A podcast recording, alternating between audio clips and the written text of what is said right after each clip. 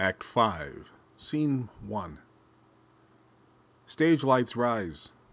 As if upon a gigantic pallet, the whole stage rotates. It turns Faustus' study to the back and brings around the other half to reveal this new scene. Another time, another place. It is a plain in northern India, or so you may surmise, seeing elephants being bathed in a river distantly. We are closest to one tent in a large encampment. The flaps of the tent are open to the view of the audience, for it is hot, and what wind the occupant wants wafts weakly. The colors in the stanchions of Alexander the Great are displayed before the door of the tent. Inside the tent, Faustus is writing at a portable desk. He speaks aloud as he writes, as if to his diaries.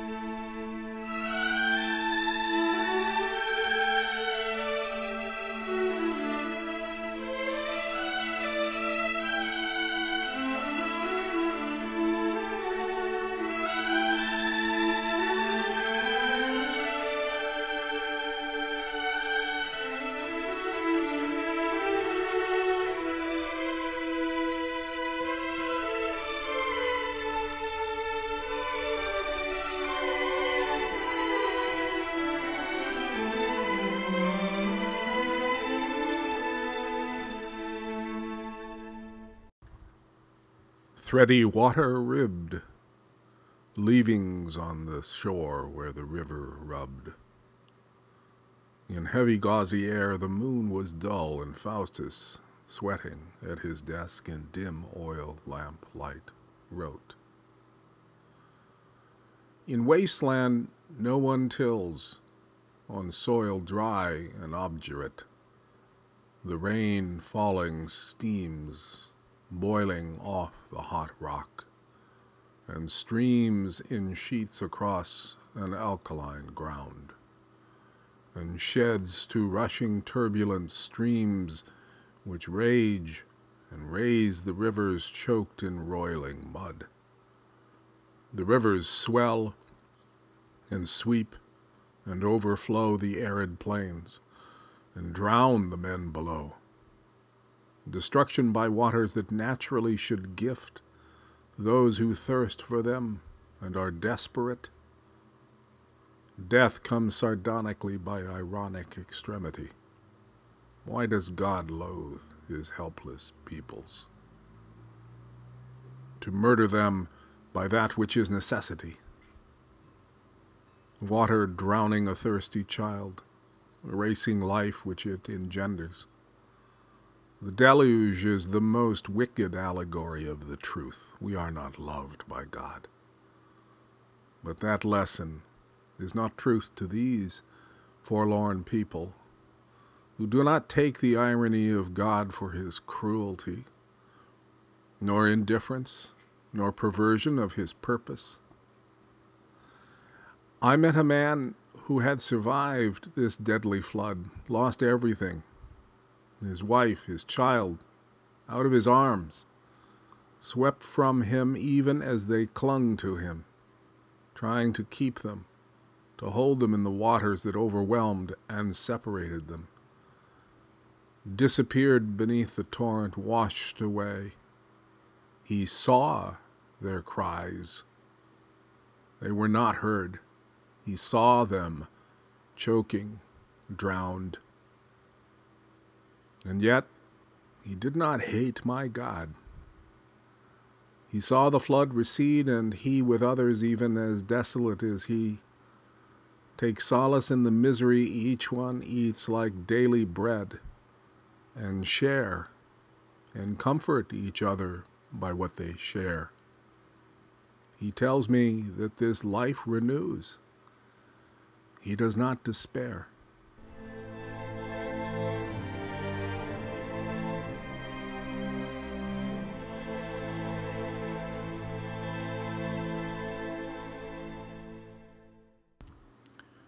We came to here by strangest lands where animals of six legs and seven eyes, and more than one head on necks that undulated like snakes, on bodies muscled like lions, some winged, some feathered like birds of prey, or horned and huge like bison. Their hide was armored, they daunted our weapons. Our attacks enraged them and they savaged us.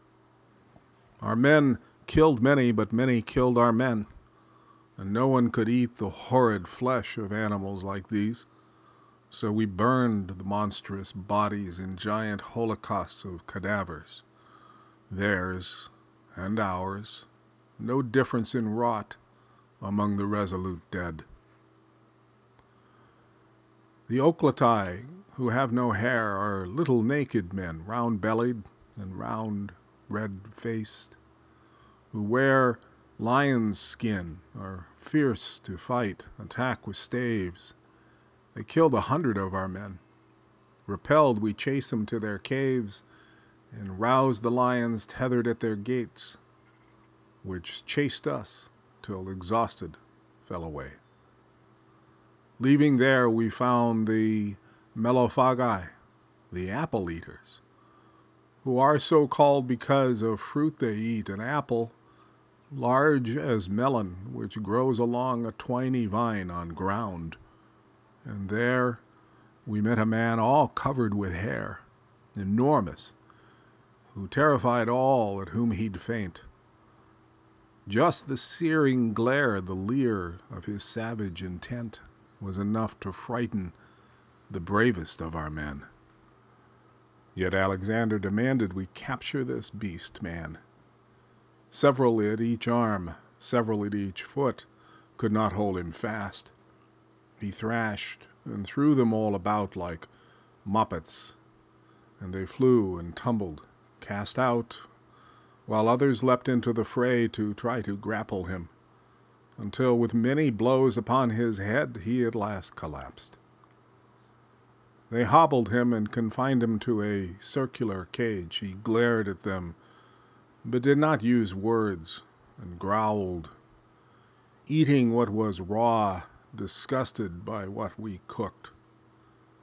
Nonetheless, our scholars and would be wits thought this beast, looking human, could be made human, and they endeavored to teach him speech gestured and urged him to repeat our words, and tried to coax him to wear clothes like ours.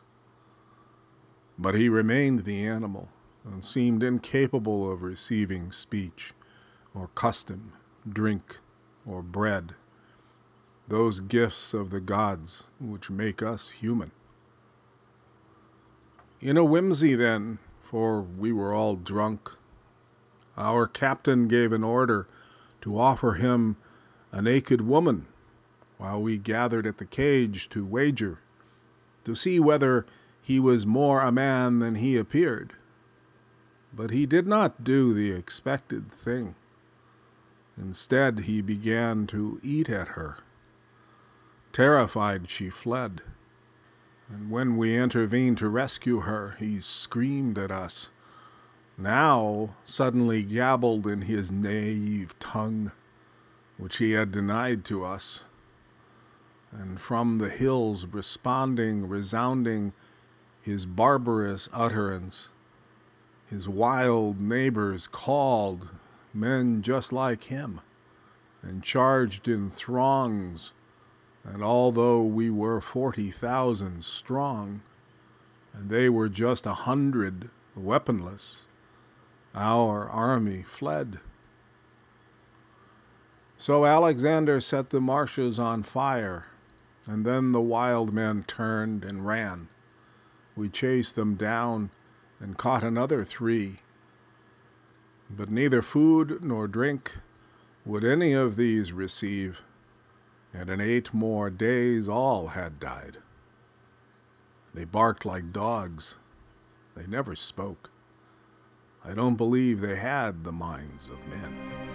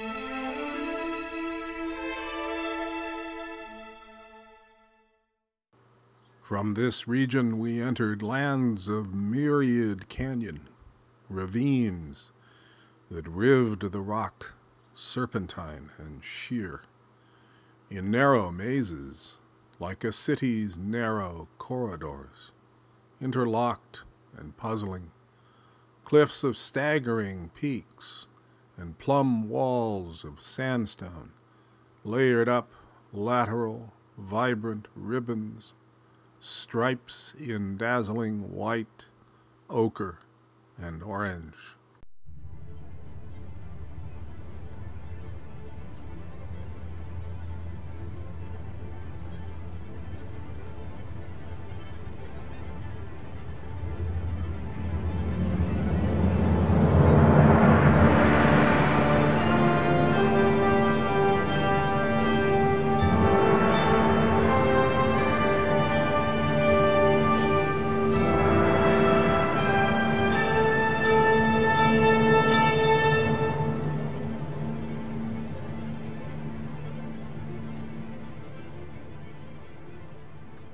Went into them and went too far. We could not escape and wandered amongst those cliffs and were lost. We tended toward the treks of water, which cut and deepened down their cuts, but spread at last and widened where, from wall to wall, gigantic pine wood grew. Thousands in a lofty forest, which obscured the walls of the canyon we had discovered, and made a bedded ground soft and seamless, so soft with its million million needles spread, that we, though forty thousand men, tread its golden fragrant floor, and made no sound. It was so hushed, this wood, as solemn as a temple, which filled with fragrance, with the offering of incense, forbade us speech, and so depressed us that Alexander commanded we sing as loudly as we could. But to men's lips came lullabies and laments of love that had been lost, not marches, not swaggering songs of drink and battle.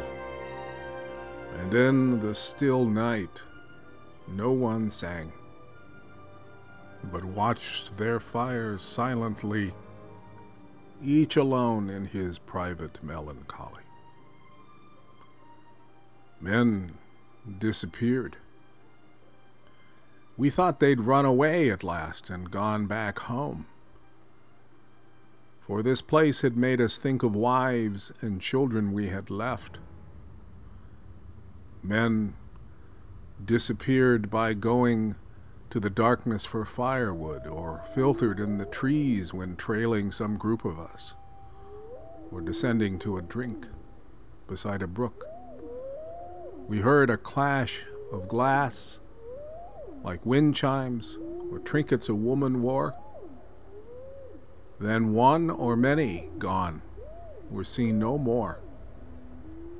No one called their names. We felt afraid.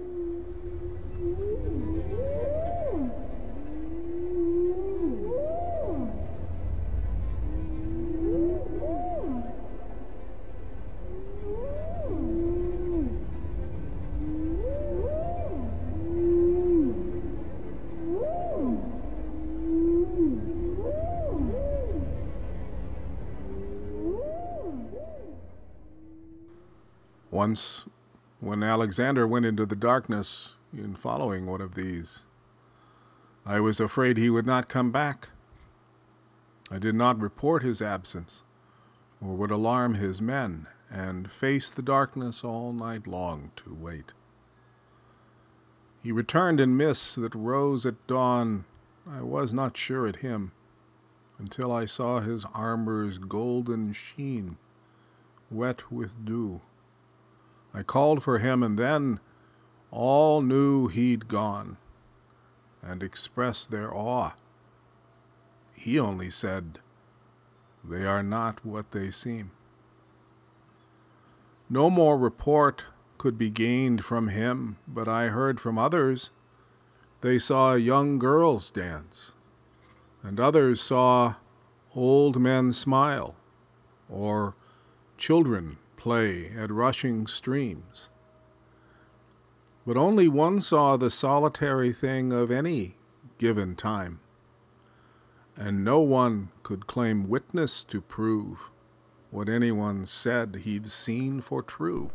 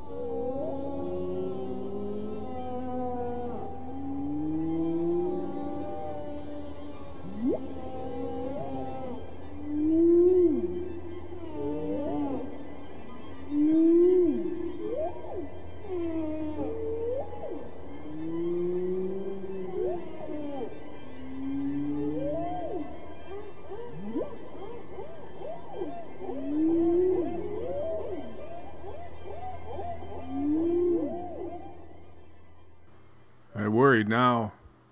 Should we ever get out? I was certain we were lost. Alexander looked into the sky between the cliffs, narrowed ahead, and pointed there, certain of his way. Our confidence in him was all we had. He was believed, or else we would despair. I traveled at his side, although from time to time he wandered back to brace the trailing line and cheer his men who, furthest behind, felt most despondent. At front, after twenty two days, we came upon a clearing made by falling trees, in which someone built a tower taller than the peaks that surrounded all we see. No guards were there, and no stair to climb inside. It was hollow, and at the top a bell dully knelled, untethered, droning as its blown guying idly swaying, halfway in the air in chilly breeze, so far away the top could not be seen. Alexander would not go alone, but neither would he ever send another to do what he wanted done, or wanted to see for himself. He climbed with three, axes strung with rope, bit the wooden slope that backwards leaned against them. The tower aspired like a pinnacle by its converging walls. To a pyramidal apex, they hung, swung in air, and hooked their axes, hauled up and hooked again, no one falling. Then at the peak, Alexander rang the bell. Huge, sonorous, consummate. If sound is substance, this sound is mountainous and rooted deep. It filled the hollow tower like a well and sounded through my body and purged all thoughts I had. Repelling rapidly, they met our wonderment. What had they seen? Is there any end? Those who'd climbed with Alexander were breathless, urgently talkative. They said they saw the furthest sea. The world's end was near. Alexander looked sad to me. When we walked again that final day, every man said he was accompanied by someone at his side. It differed for each one, and somehow seemed that it should be something he should keep privately, a secret, till he died. We left those woods when sun set red against their wall, and each of us turned back to see the one he'd left departing through the trees. Alexander seeks the edge of what is known, and his men have become afraid of him. His enemy is the enemy he cannot defeat, but he won't admit to any limit to his fate.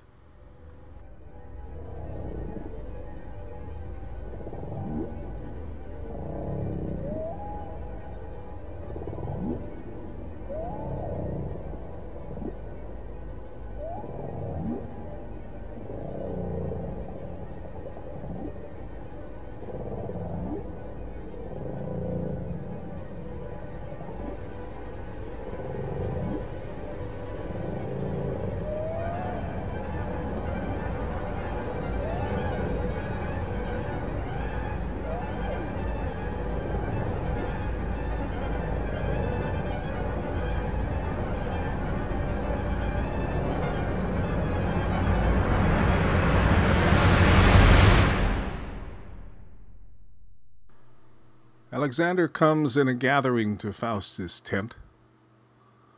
Gymnosophists, the naked philosophers, had come with him, a group of eight or ten.